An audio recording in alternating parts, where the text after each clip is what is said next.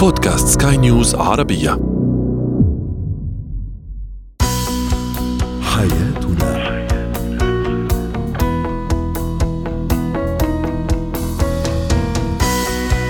أهلا بكم مستمعينا الكرام إلى حياتنا برنامجكم اليومي الذي يعنى بشؤون الأسرة وباقي الشؤون الحياتية الأخرى والذي يمكنكم متابعته على بودكاست سكاي نيوز عربية. معي أنا طيبة حميد. اليوم نتحدث عن حدود المزاح بين الشريكين وفي زينة الحياة الحديث عن تأثير العقاب الجسدي والنفسي على الأطفال وما هي الحلول البديلة. ونسلط الضوء أيضا على مهارة حل المشاكل وكيفية اكتساب هذه المهارة.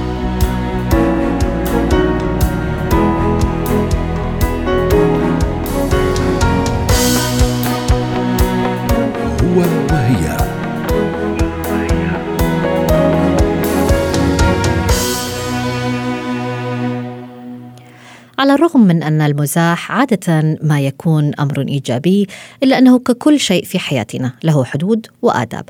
طبعا المزاح جميل بين شريكي الحياة ولكن بشرط أن لا يتعدى خصوصية الشريك أو يقل من احترامه أو يكون خلال أوقات خاطئة فيفهم بشكل مختلف يكون أقرب إلى الاستهزاء أو إثارة غضب الطرف الآخر. للحديث عن هذا الموضوع وكيفية وضع الحدود تنضم لنا دكتور تغريد السمان المستشارة الاجتماعية والأسرية. أهلا بك دكتور تغريد معنا ضمن حياتنا. يعني دكتور تغريد روح الدعابة والمزاح بالتأكيد جميلة بين شريكي الحياة ولكن في بعض الأوقات نجد إنه هذا الموضوع يستفز الطرف الآخر.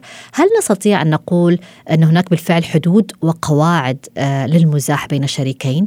بالنسبة طبعا المزاح أو الدعابه أو حس الفكاهه طبعا لها تأثير كبير وإيجابي على صحتنا وعلاقاتنا. نعم. هذا رقم واحد، رقم اثنين لكن ككل شيء في حياتنا له حدود نعم وليه آداب المفروض إنه ما تتعدى خصوصية الشريك أو تقلل من احترامه لأنه يعني المزاح طبعا له جانب إيجابي واحيانا ممكن يكون لهم ناحية سلبية. الناحية الإيجابية انه يكون يزيد الرضا ما بين العلاقة وشعر الحب والود والاحترام الراحة زيادة التقارب بينهم، لكن من المهم انه يكونوا هم الإثنين قادرين على الضحك مع بعضهم دون أن يضايق أي منهم زي ما تفضلتي الناس اخر.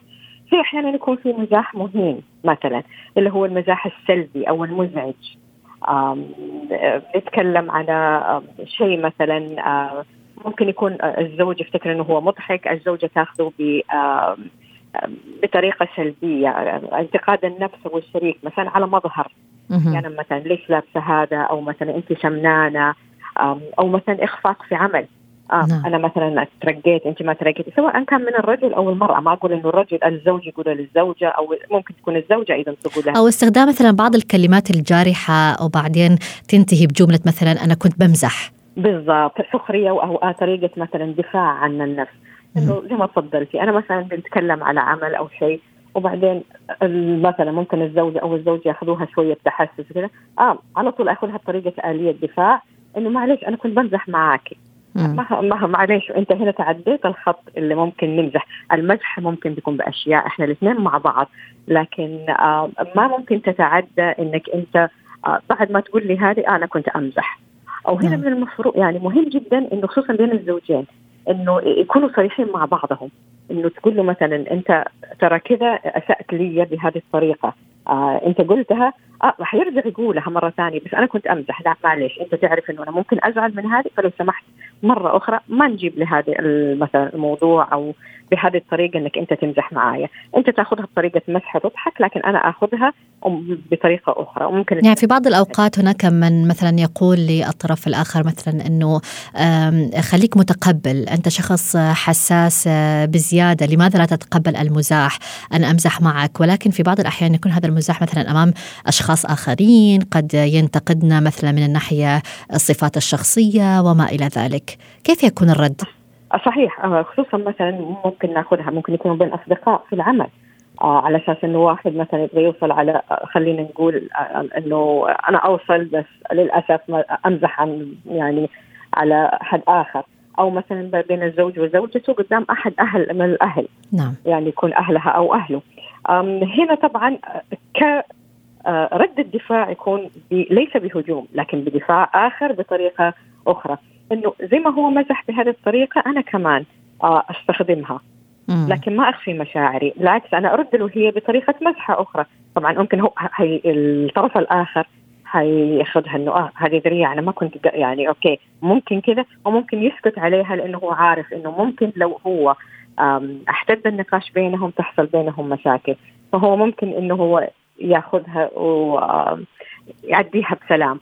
نعم. لكن الأفضل إنه دائما على طول خصوصا ما بين الزوجين أو حتى الأصدقاء أو في مكان عمل لازم يكون إنه على طول الشخص الآخر يوضح وجهة نظره.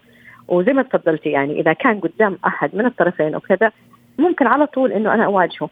أنا ممكن بطريقة يعني إما طريقتين إما أواجهه بطريقة برضه فكاهية إنه عشان أوقفه عند حده أو إنه أقول له معلش آه، في مواضيع أنا ما احب ما هي آه موضوع مزاح أو آه مثلا آه أنت حاسس إنه هي ما تكون زعابه أو حس فكاهة لكن بالنسبة لي لا موضوع أنا ما أخذه بهذه الطريقة يعني دكتور تغريد أيضا البعض يقول مثلا إنه عندما أتشاجر مع شريك الحياة عادة ما أستخدم آه، طريقة المزاح لتجاوز آه، هذه المشكلة، هل برأيك هكذا تحل المشاكل أم استخدام المزاح وروح الدعابة أثناء المشاكل قد يقلب الموضوع راسا على عقب وقد يستفز الطرف الآخر؟ لا قد يستفز الطرف الآخر طبعا لأنه هذه ممكن كمان تكون صفه من صفات التنمر يعني تنمر إنه هو على الشخص الآخر. هو يكون مثلا طريقة عنده عنده طريقة ماهرة في الفكاهه خلينا نقول الفكاهه العدوانية أو الفكاهه السلبية. تكون باينة إنه هي لطيفة لكن آه لها آم، مردود آخر. فمثلا زي كثير من آه أنت فقدتي كثير من الوزن. يعني يمكن يكون هو عادي. طيب لكن مثلا ممكن أنا آخذها لا.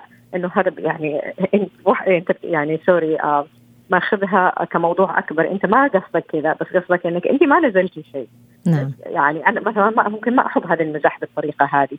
فالمفروض إني أنا على طول في وقتها أوقفه وفي وقتها أقول له هذه الطريقة لا.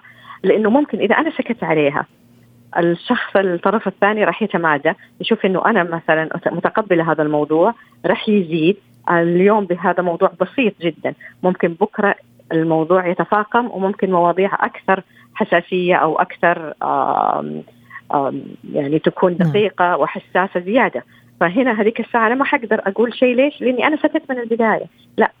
فأنا لازم أحط حد من البداية لأنه في حدود للمزاح. يعني آه صحيح. إني أنا أقدر أوقف آه، إنه إحنا الاثنين اللي يعني هو المزاح بيكون مو من طرف واحد. يكون إحنا الاثنين اللي بن- نمزح مع بعض نضحك. آه دون ما أحد يتضايق من الشخص الآخر. فلازم يعني- من البداية. دكتور تغريد يعني موضوع اليوم طرحناه آه، بشكل سؤال على مواقع التواصل الاجتماعي لسكاي نيوز عربية. وسألنا الناس أنه هل هناك حدود للمزاح بين شريكي الحياة؟ ومتى نتجنب هذا الموضوع؟ من ضمن التعليقات الواردة إلينا دعيني أعرج عليها سريعا. آه، ريهام تقول أنا بكره المزاح وبعتبره استهزاء بالآخر. دائما ما يمزح معي خطيبي بطريقة تزعجني جدا خاصة أمام الناس. وهو يريد أن يكون آه، دمه خفيف ولكن في المقابل لا يراعي مشاعري.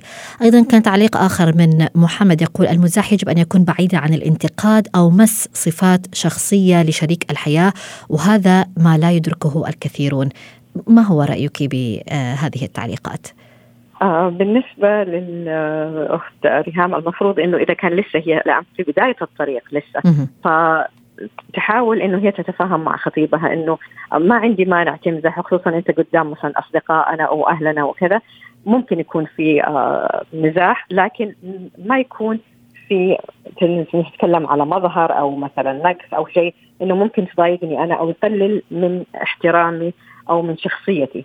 وهكذا هي قد تشعر يعني إنه هي آه، في هذه الجلسة مع الأصدقاء وأمام الآخرين كأنها مستبعدة يعني كأنه هو آه، آه، بي- بيكون آه، بصف الآخرين عليها صحيح من الناحية النفسية قد يؤثر بهذا الشكل.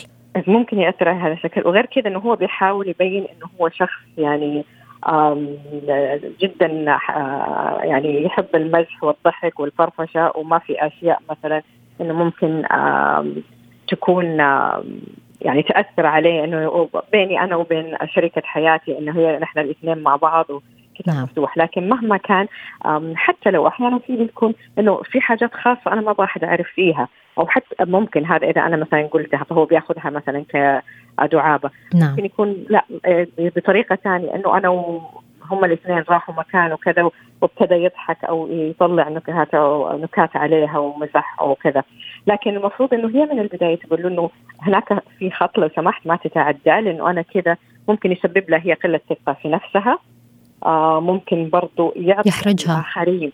يحرجها ويعطي الآخرين إنه هي مثلا ممكن هم كمان يضحكوا على آه يعني يستخدموا مزاح وكذا بطريقة خاطئة عليها.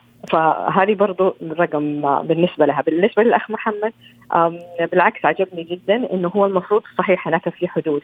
مهما كان حتى مع أصدقائنا حتى مع أطفالنا حتى نمزح ونضحك معاهم. لكن مهما كان لأنه الانتقاد الانتقاد بنفسه حتى لو كان أحيانا انتقاد فكاهي لكن ممكن إنه هو يضايق الشخص الآخر.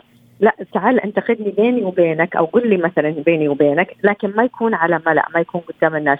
لأنه هنا ممكن إنه تتولد مشكلة. آه، صحيح. أو المشكلة هذه الآن تكون صغيرة بس ممكن على الوقت على الوقت ممكن تكبر. نعم. يعني شكرا. حتى الرسول صلى الله عليه وسلم نهى عن المزاح الشديد. نعم شكرا لك دكتور تغريد السمان على هذه التفاصيل والنصائح المستشارة الاجتماعية والأسرية. زينة الحياة.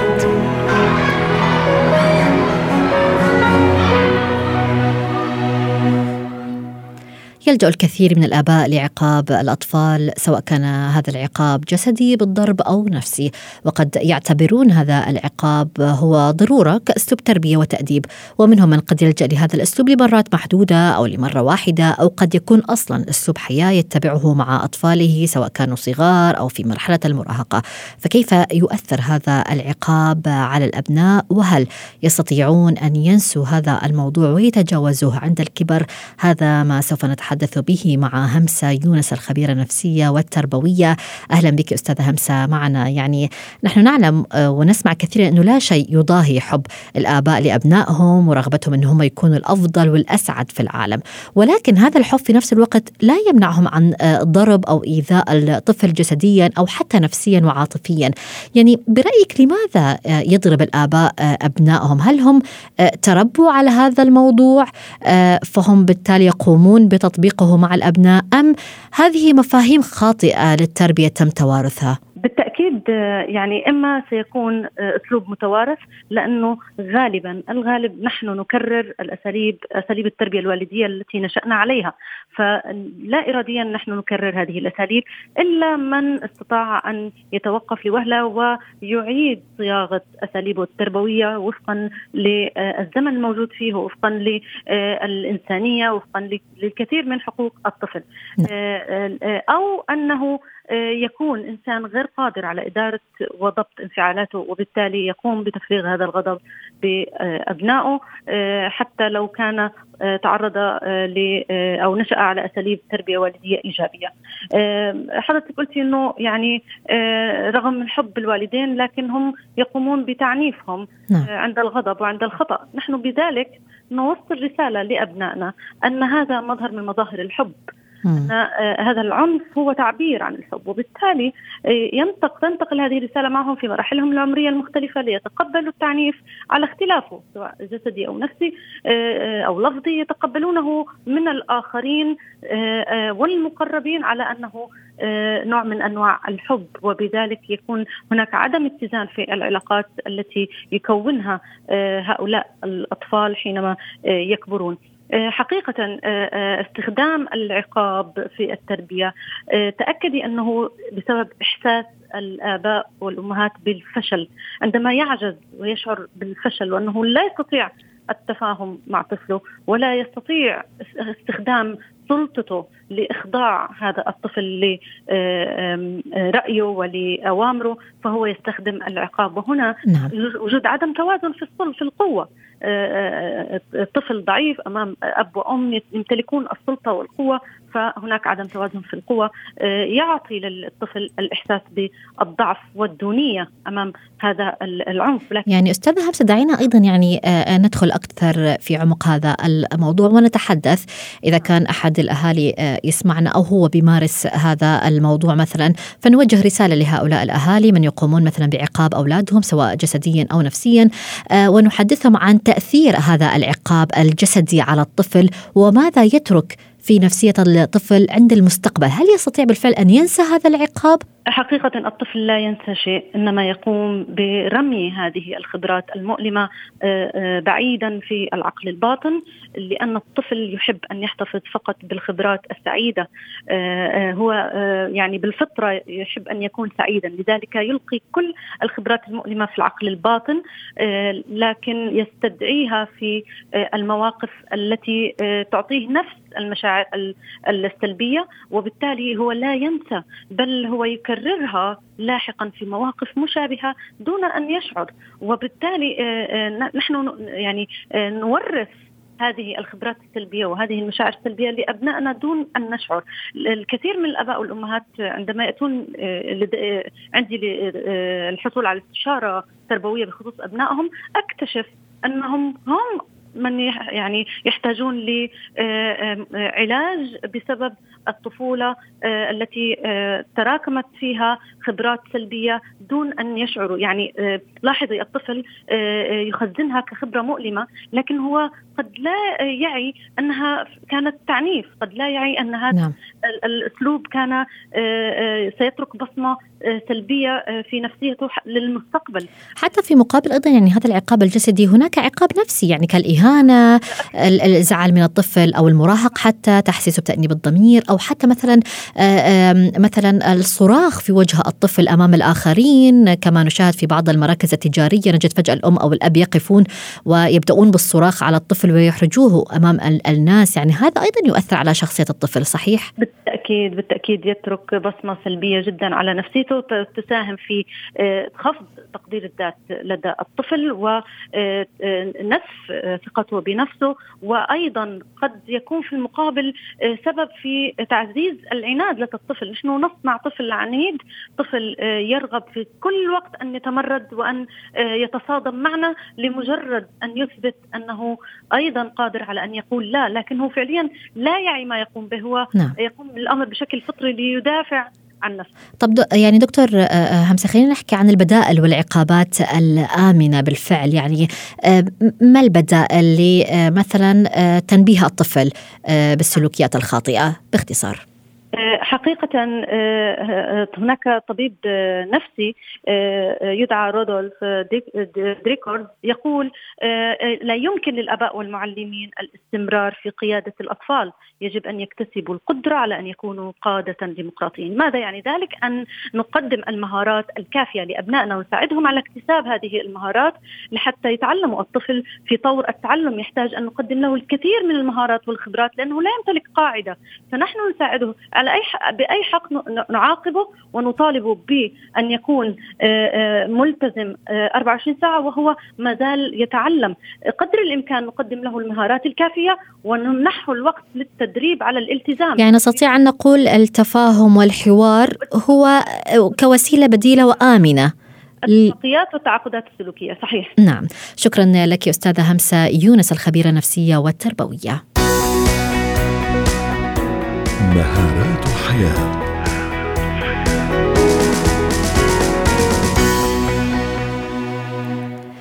نواجه في كل يوم العديد من المشاكل غير أن بعضها يكون أعقد وأصعب من البعض الآخر.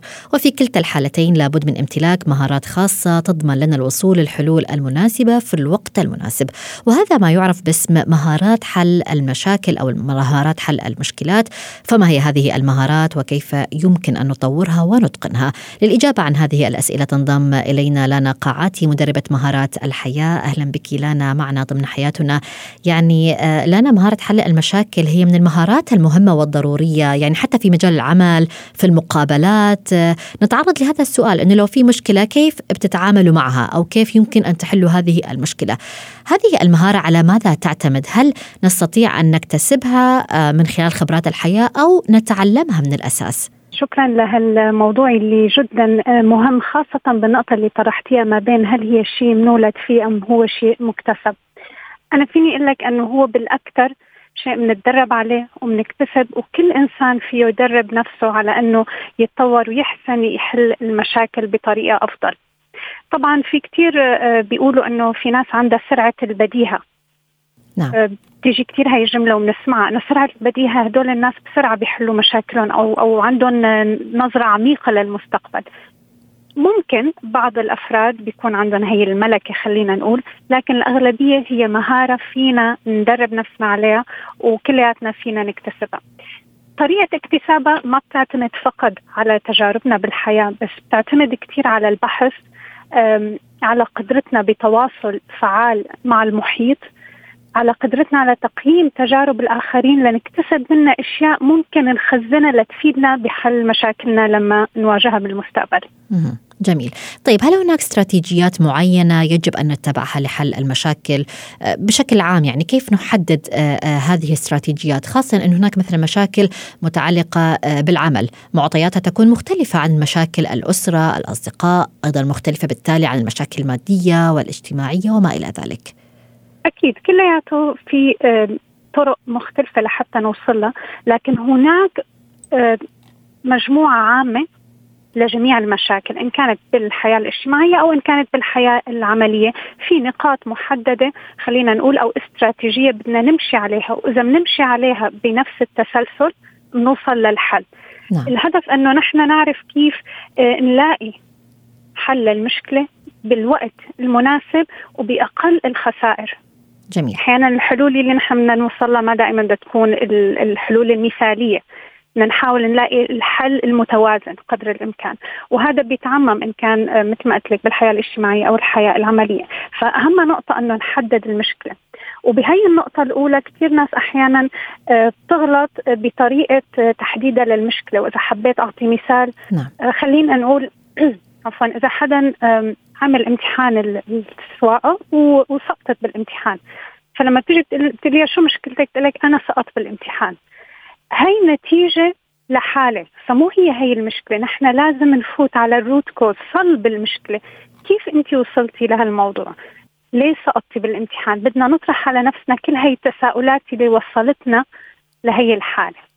هل هو أنت ما كان عندك وقت للتدريب أو تدربتي مع مدرب ما شاطر أو ما رحتي على الوقت على الامتحان. فنحن نشوف شو هو ال root cause للمشكلة. بس نعرف نحدد السبب أو نعم. صلب المشكلة بنحسن ننتقل للخطوة الثانية لحتى نعرف شو هي المعلومات المتوفرة حولنا اللي فينا ناخذ منها الحلول. جميل. يعني نحدد الأسباب أسباب المشكلة صحيح؟ تماما. ونبدأ بالحلول الممكنة.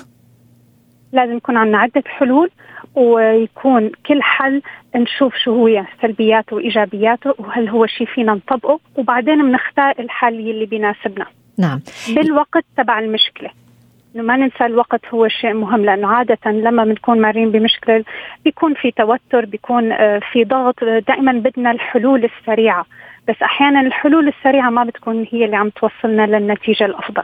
يعني هذا في حال لو كان مثلا آه، هناك بالفعل آه، آه، مثلا مشكلة نستطيع مثلا أن نجلس ونكتب الحلول أو نفكر بها، طب ماذا لو حصلت مشكلة مثلا في مجال العمل؟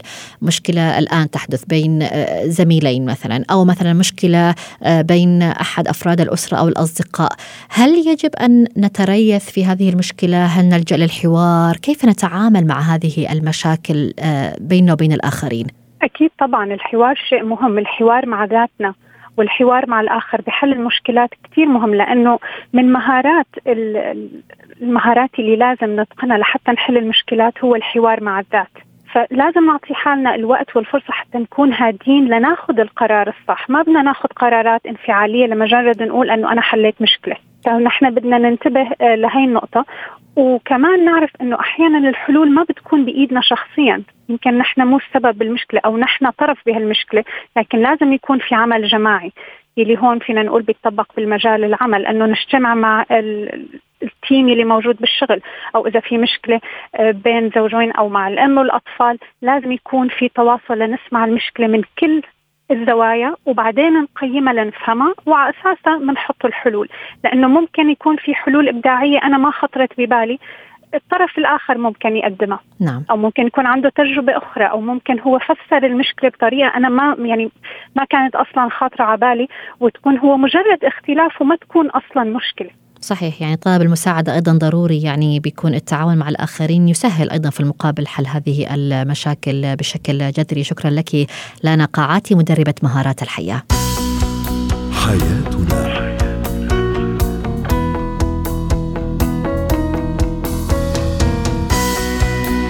إلى هنا نصل وإياكم مستمعينا الكرام لختام حياتنا. كنت معكم أنا طيبة حميد. إلى اللقاء. حياتنا.